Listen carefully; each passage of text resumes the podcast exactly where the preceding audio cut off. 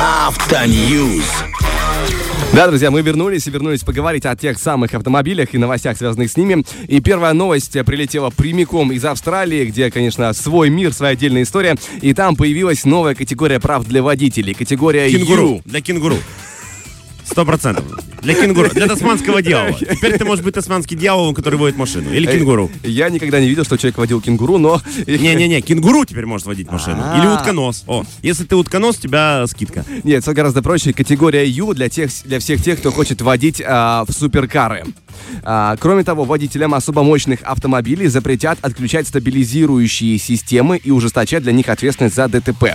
А, система стабилизирующая есть, я не знаю, как, про какую конкретно речь, но скорее всего, то, что мне Google посоветовал рассказать, это система курсовой устойчивости ESP, система стабилизации. Она есть сегодня во многих моделях. Ее основное предназначение это не допускать а, срыва колес в сильное скольжение, да, вот не, в непредвиденный дрифтинг и, как следствие, потерю автомобилем устойчивости. А, часто система помогает исправить ошибки водителя.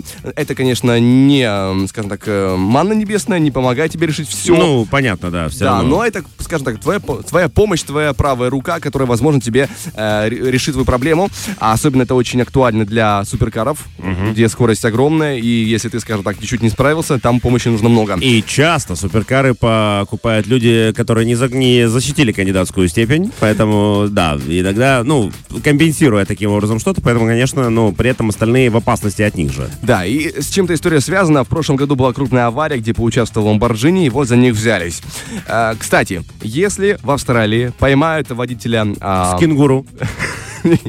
По- поймают водителя а, того самого суперкара, машины, которая попадает, э, попадает под э, категорию суперкара, а если я не ошибаюсь, там а, расчет был такой э, 375 лошадиных сил на одну тонну машины, вот с таким расчетом от- отсюда, отсюда начинается понятие суперкара, а, и система стабилизации у него будет выключена, то а, 3000 долларов, грубо говоря, здравствуйте, на месте, пожалуйста. Неплохой штрафчик. Ну, Рассчитайтесь. С другой стороны, заработал на суперкар, зарабатывай и на штрафы для суперкара. Ну, мне кажется, абсолютно справедливо, потому что такие машины нужно приструнить. Я, слава богу, с ними не пересекался, но и не хотелось бы. Да. А, так, ну а теперь немного поговорим о возможном будущем, причем довольно близком, ведь все-таки э, беспилотное такси уже понемногу тестируется. Беспилотное такси довозило меня на работу. В частности, этим уже занимается компания Яндекс. Э, Их тестовые машины появлялись в одном из районов Москвы. И твоя песня, правда, возила на работу, вполне себе имеет место быть. Потому Ничего что, нет. к слову, в начале этого лета Яндекс запустил а, пассажирское беспилотное такси там за небольшую цену. И здесь все еще есть человек как бы за рулем, который может перехватить управление. Но, тем не менее, машина как бы сама. И То это- есть это наконец-то вот это. Смотри, как могу, без, рук еду, оба, ап, ап, и побежал за машиной, И, и это при этом в трафике Москвы еще. А, к нынешнему моменту беспилотное такси, а, машин, те беспилотные машины компании проехали уже более 25 тысяч э, испытательных да? километров. 25 тысяч тонн, ну вот так. Ну, неплохо по, по циферке, но Яндекс пошли дальше. И теперь недавно в том же районе Москвы а, в трафике появилась беспилотная машина, где человек есть, но на пассажирском сиденье. Он может максимум, что сделать, как я понял из новости, это аварийная остановка. То есть, э, Поговорить с тобой в момент опасности. Да, Ну, да. не переживай, брат, мы первые испытатели, всяко бывает. мы важные люди, да. Мы важные люди, да. Он может притормозить, либо сделать аварийную остановку, но перехватить управление, как я понял, он не может. Это, скажем, большая степень доверия к автопилоту, и это интересно. Посмотрим, как оно все будет развиваться, потому что а, любопытно и, как говорится, а, на видео там можно посмотреть, и там смотрится все довольно любопытно и довольно безопасно и спокойно, как будто бы. Но это опять же видео, которое не передает всех ощущений, потому что если нет человека за рулем, я бы не чувствовал себя безо- э, безопасно. Любопытно, безопасно об этом рассуждать. Когда Да. мы с тобой это протестим, тогда мы уже, так сказать, на собственном опыте сможем поделиться с нашими э, слушателями.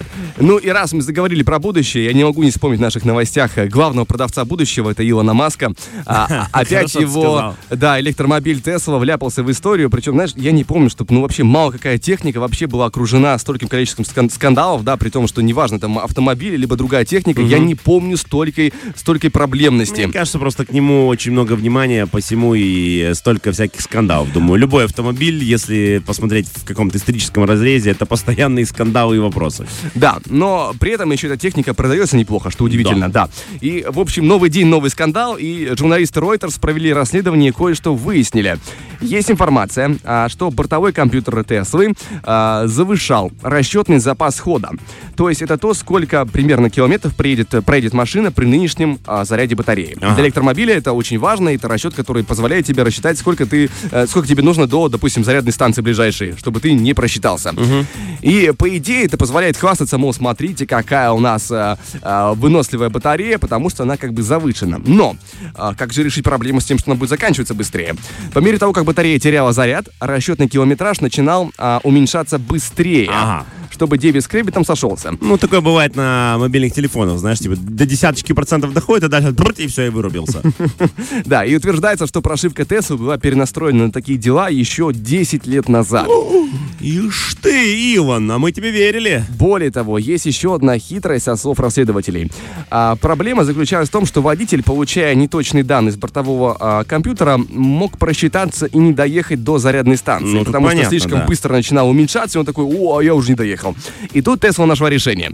Говорят, что когда бортовой а, компьютер, а, скажем так, показывал даже нулевой практически заряд на а, батарее, а, то есть как бы уже финиш, а с полной остановка, машина могла еще при этом проехать 24 километра. Ух ты. Это был, скажем так, э, запас прочности на всякий случай.